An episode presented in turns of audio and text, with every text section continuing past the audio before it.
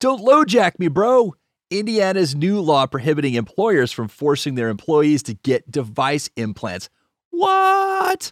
Craig Wiley from Jackson Lewis joins us to Lost Plane. I'm Lawrence Colletti, and this is Legal Talk Today.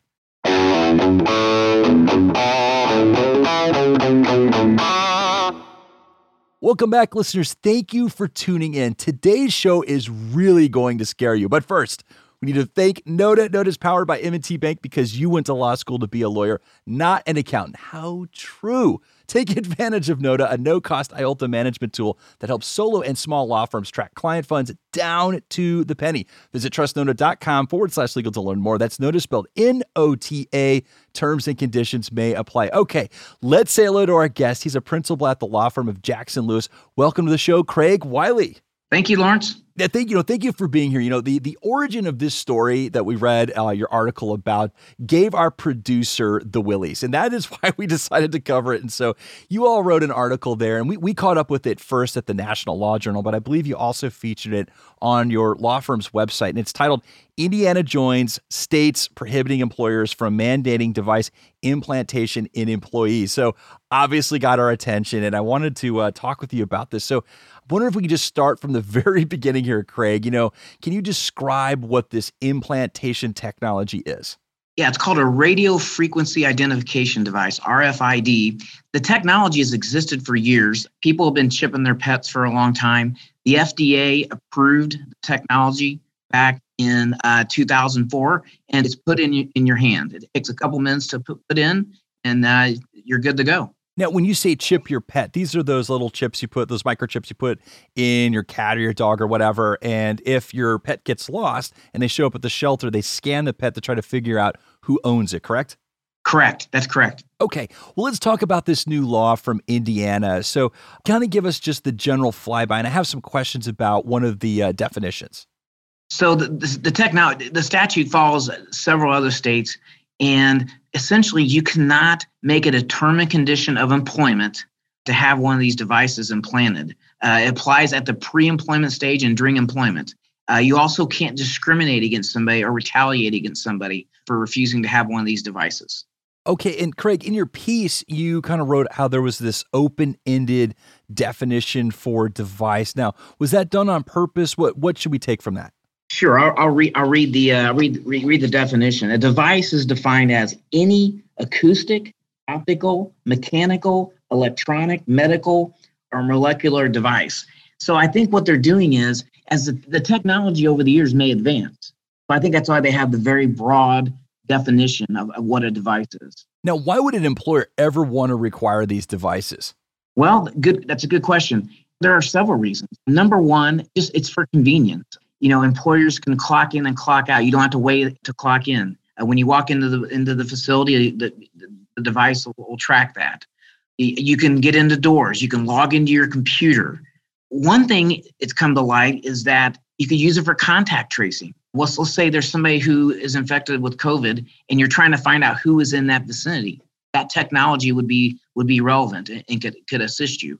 Let's say that the, uh, an employee claims harassment and you're trying to find witnesses to the incident, it could be used for that. If there's a workplace violence issue and somebody witnesses, same thing. If there's theft and you're trying to find out who is in the vicinity of the theft.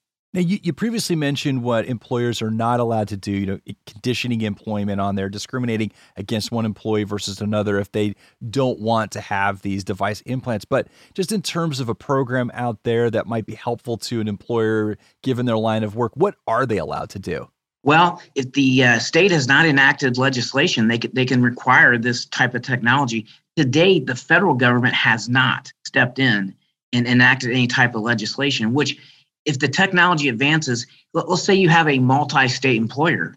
And in one state it's legal and in one state it's not. That that's the that's the kind of complexities that people are going to have to deal with. Now, you mentioned some of the possible uses that an employer might want to implement this type of technology for, but is there a line of work that you're aware of that uh, this might possibly make a little sense? There is uh, transportation workers. The technology uh, has existed for a long time. Not not the technology, the, the RFID, but transportation companies have tracking devices on their vehicles to find out how fast uh, somebody's going. Somebody's exceeding the speed, or if they're not they're in places where they shouldn't be. So that technology has existed. An RFID device would be helpful for that. What about law enforcement? Uh, let's say that uh, you're trying to track your assets, you, especially in the intelligence community, that, that it would be good for that. Coal miners. Let's say that there's there's an accident and you're trying to track where, where your where your uh, where your people are at. It would be helpful for that. As I understand, there are other states that that you mentioned that uh, have enacted similar legislation. But is all that legislation the same? And if not, what are some key differences? essentially they're all the same. They say you can't discriminate uh, or make it a term and condition of employment to have one of these devices. California was the first state to step in and enact uh, legislation. You know that makes a lot of sense, right? Because that's where a lot of this technology has existed. In in uh, you know the technology companies are coming up with this. I will say the California statute is is punitive. You can get actual damages. There's a ten thousand dollar fine and a one thousand dollar fine per day you can get injunctive relief. You can get compensatory damages, punitive damages, and get recovery of your attorney fees. That's by far the most punitive statute. There are others that say you have to have informed consent. You have to have a written informed consent. That's Montana has that. Arkansas law says that the employer has to pay for any cost. Estimated is $300 per person to enact to, to implant one of these devices.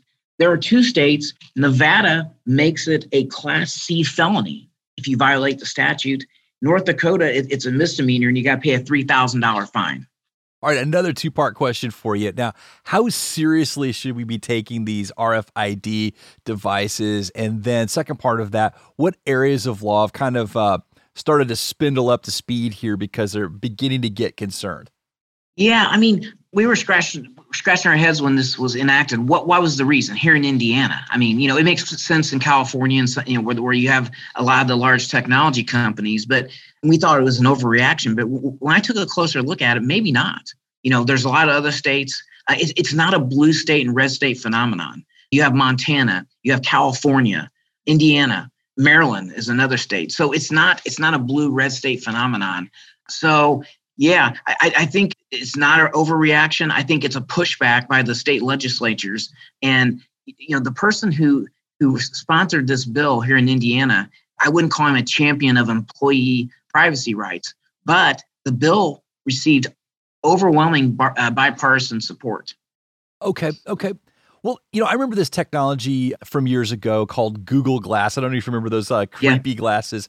And, uh, you know, I thought it was a great technology, but I couldn't I could not get past the uh, the fact that it looked creepy, and I think a lot of people did. I think that's ultimately what killed it. You know, plus the notion of having a camera, you know, on your glasses to record at any uh, you know given uh, moment. But you know, I thought there was a missed opportunity there for Google. You know, I thought maybe instead of the glasses, maybe have like kind of a, a technology that you can put in your favorite pair of sunglasses, or maybe a pair of you know ski goggles. And I thought, you know, a driver in a car, you know, a runner or a mountain mountain biker might enjoy, you know, having a heads up display to give them information about weather. Maybe there's a map that give them turn by turn directions. You have like sort of this portable heads up display that's with you no matter where you go. And I thought I missed opportunity there. And so related, one of my questions here that I have just in terms of the near future, you know, given how easy it is to make these RFID tags, how widespread do you think this is going to become in the future when it comes to humans? And that's the question that's going to scare our producer.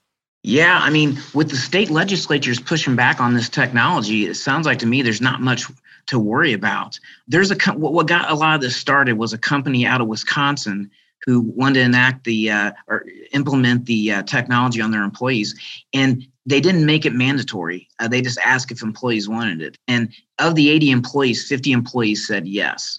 So, wow. you know, yeah, if, if, if employee if employers want to implement this technology and, and employees consent, I would recommend it be written consent.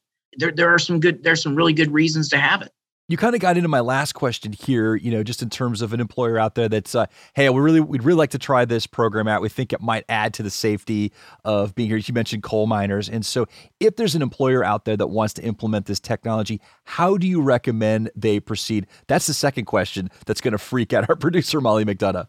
I, my first question somebody asked me is why do you want to do this is, is there is there is there a compelling reason like for instance the transportation industry I think as it stands, the employer faces some challenges. There's suspicion. There's always suspicion of technology when it advances.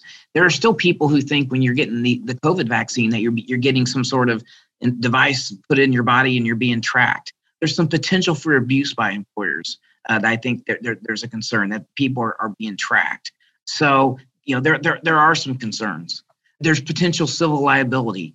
What about invasion of privacy type claims, intrusion upon seclusion? That's another one. One thing that hadn't gotten much play is uh, whether there's an FL, FLSA issue. Is it compensable time? If you're being tracked when you're not uh, at work, should you be should you be paid for that time? Similar to uh, you you being on call on a cell phone.